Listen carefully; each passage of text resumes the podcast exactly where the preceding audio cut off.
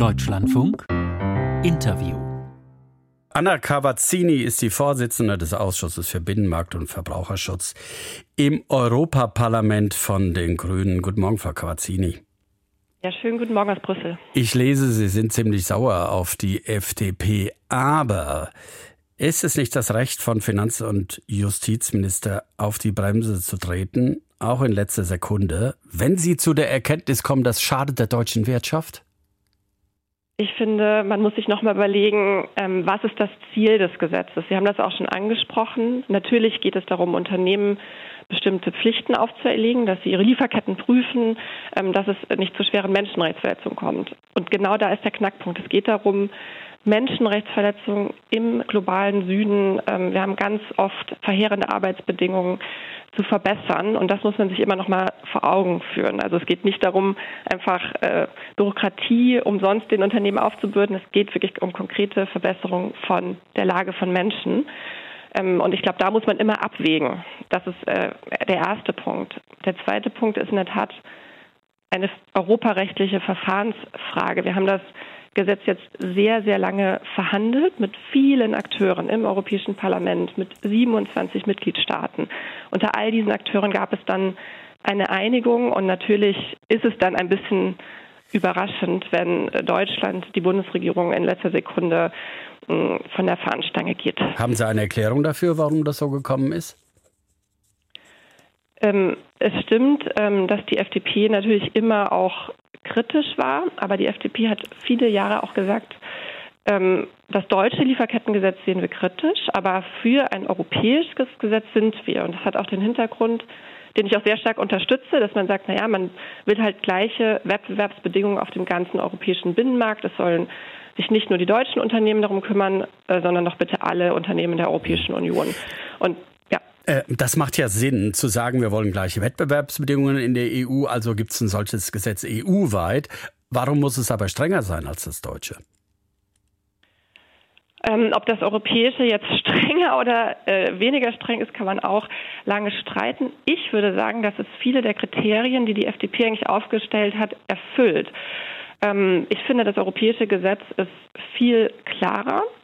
Ähm, es gibt einfache Regeln. Es wird deutlicher gesagt, dass es sozusagen um einen risikobasierten Ansatz geht. Also es geht nicht darum, dass deutsche oder europäische Unternehmen alle Zulieferer, Subzulieferer und so weiter und so weiter 3000 Leute untersuchen müssen, sondern sie müssen sich anschauen, wo gibt es ein großes Risiko. Importiere ich zum Beispiel irgendwo ähm, einen Rohstoff aus dem Kongo, dann müsste man da genauer reingucken. Wenn ich jetzt aber Nudeln aus Italien importiere, dann muss ich da überhaupt nicht reingucken.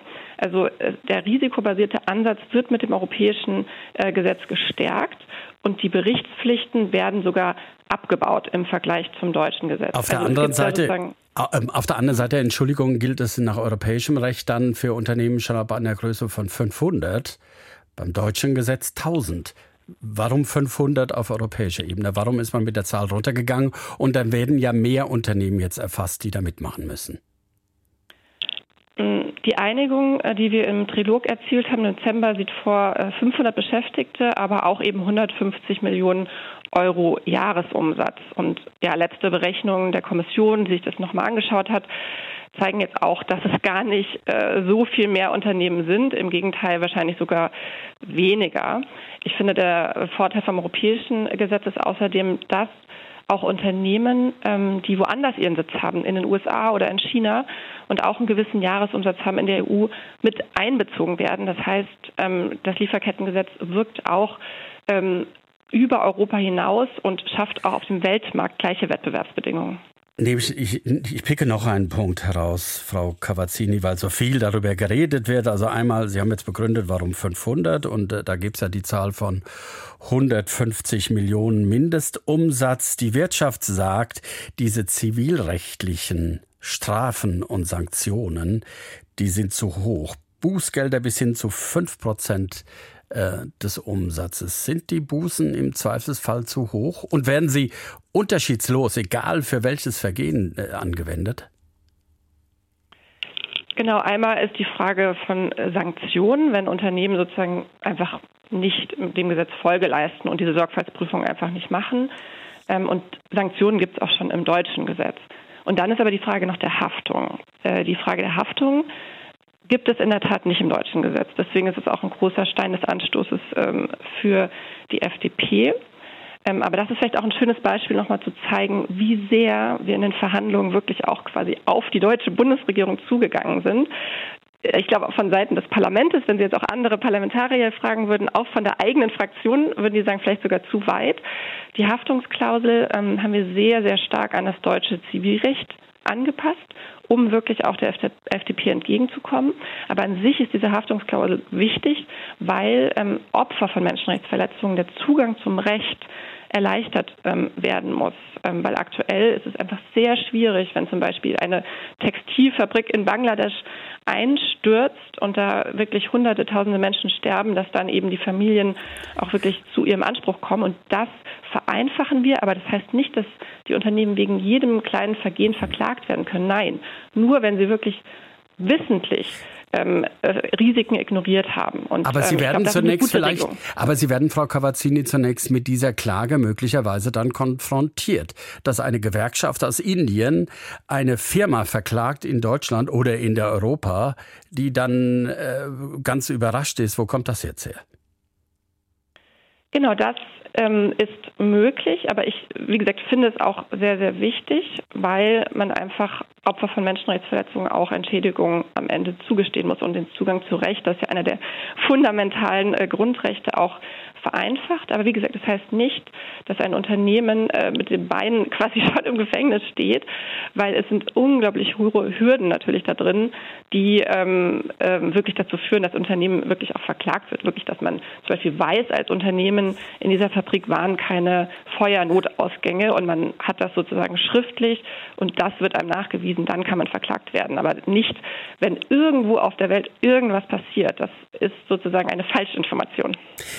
Äh, Bundesarbeitsminister Hubertus Heil von der SPD will äh, Last Minute einen, einen, einen Kompromiss anbieten, weniger Bürokratie für, für deutsche Unternehmen.